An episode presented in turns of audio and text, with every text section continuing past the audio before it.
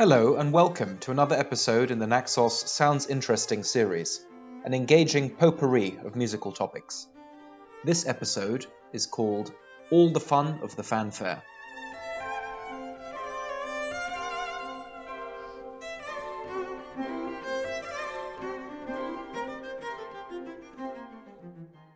The Naxos Glossary of Musical Terms defines the word fanfare as a flourish of trumpets or other similar instruments used for military or ceremonial purposes, or music that conveys this impression. The Naxos catalogue, however, sometimes tells a slightly different story, in that the occasional work with the word fanfare in the title rather stretches that definition. Here then are six short works with the word fanfare in the title that demonstrate that diversity of style. The first is the fanfare that Ravel wrote for L'Eventail de Jeanne, Jean's Fan, a children's ballet choreographed by Alice Bourgat and Yvonne Franck in 1927. Jeanne refers to the Parisian hostess and patron of the arts, Jeanne Dubost, who ran a children's ballet school. She was at the center of a group of musicians and writers for whom she would organize musical soirees. In the spring of 1927, she presented 10 of her composer friends each with a leaf from her fan, asking them to write a short dance for her pupils. The work's public premiere took place at the Paris Opera on the 4th of March 1929, with the 10 year old Tamara Toumanova dancing the lead role. Ravel supplied the opening movement of this collaborative project, the irony being that this fanfare, written by the most celebrated composer of the group, is also the briefest of the pieces. It was such a success at the premiere, however, that it was encored at the end of the performance. Alexis Roland Manuel, another of the ballet's contributors, rather aptly described it as a Lilliputian flourish, which begins like the buzzing of troops of insects and rises to its climax in the style of Götterdämmerung.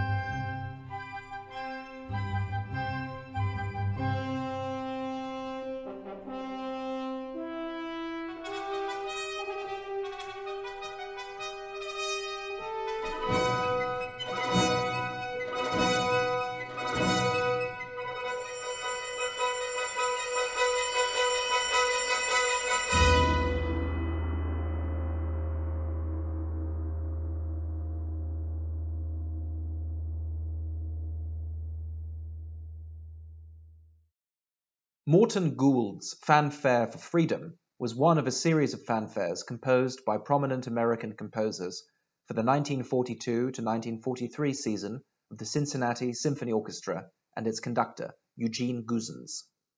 During World War I, Goossens had asked British composers for a fanfare to begin each of his concerts. The series had been so successful that he decided to repeat the process using American composers in the Second World War. In addition to fanfares by composers such as Roy Harris, Walter Piston, Henry Cowell, and Paul Creston, the series also produced Aaron Copland's celebrated Fanfare for the Common Man, to which we'll return later. Scored for just wind instruments, Gould's stirring contribution to this series was premiered by Goossens and the orchestra in 1943.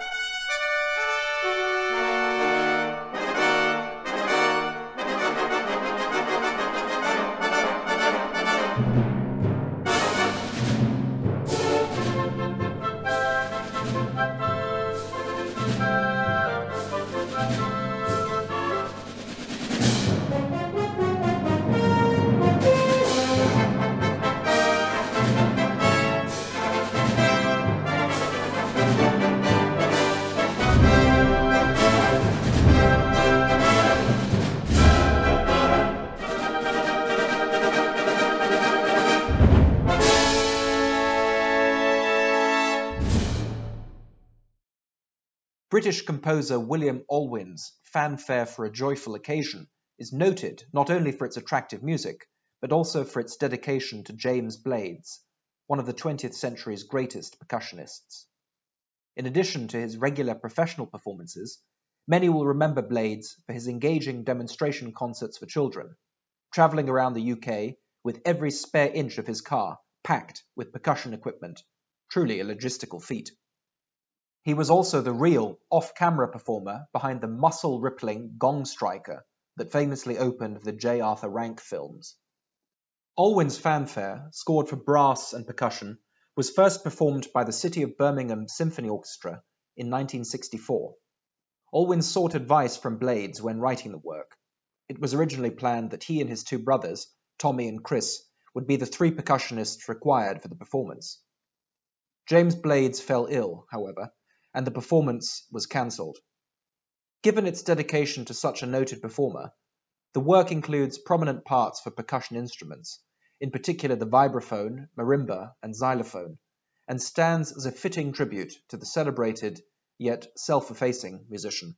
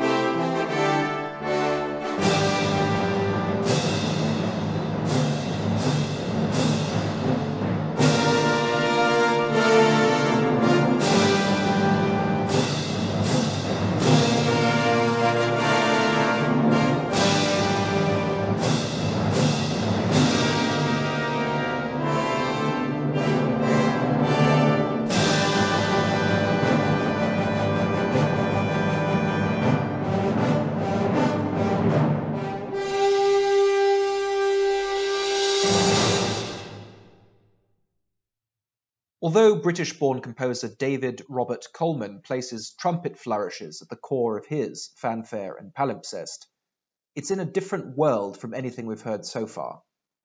It's been described as his reply to Charles Ives' musically layered unanswered question, the term palimpsest suggesting the superimposition of new sounds above an effaced original.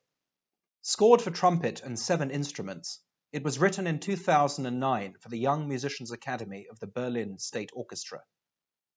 The piece plays with the spatial separation of the solo trumpet from the other instruments, the music hovering on the edge of a hidden fanfare in pianissimo shadings, while at one point the trumpet unexpectedly bursts into a reminiscence of a motif from Balakirev's Islamey.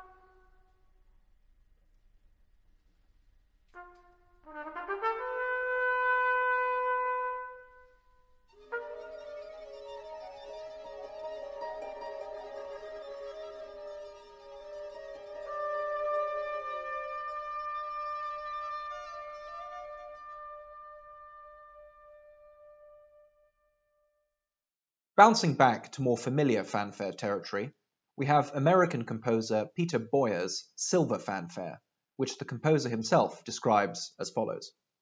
Silver Fanfare was composed as the first movement of the six movement work On Music's Wings, which was commissioned for the 25th anniversary season of the Pacific Symphony Orchestra in Orange County, California. The orchestra premiered the piece in 2004 with the silver of its title referring to the orchestra's silver anniversary.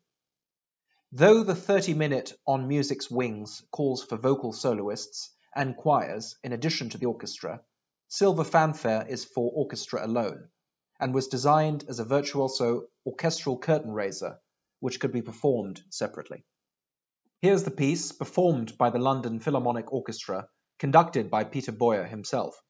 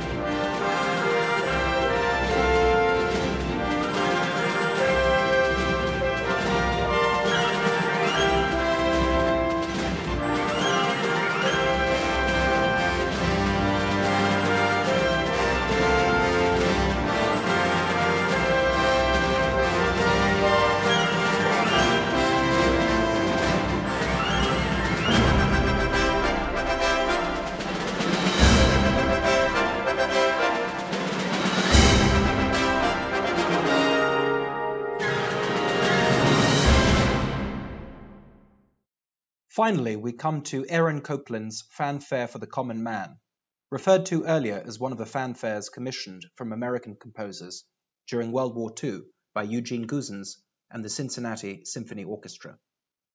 Copland experimented with the titles Fanfare for a Solemn Ceremony and Fanfare for Four Freedoms before he settled on Fanfare for the Common Man. On hearing the title, conductor Eugene Goossens decided that the date for its premiere in 1943 should be on the 12th of March, the height of the income tax season.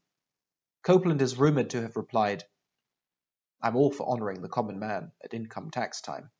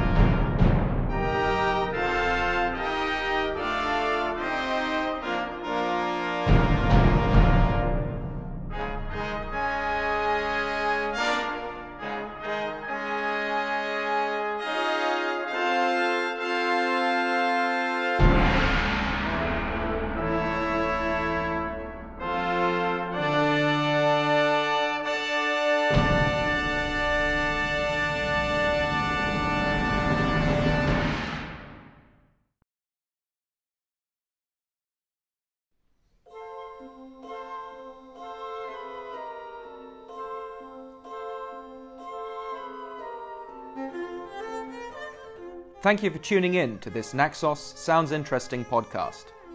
For the text version, visit blog.naxos.com, where you'll also find an alternative audio series devoted exclusively to new releases from Naxos.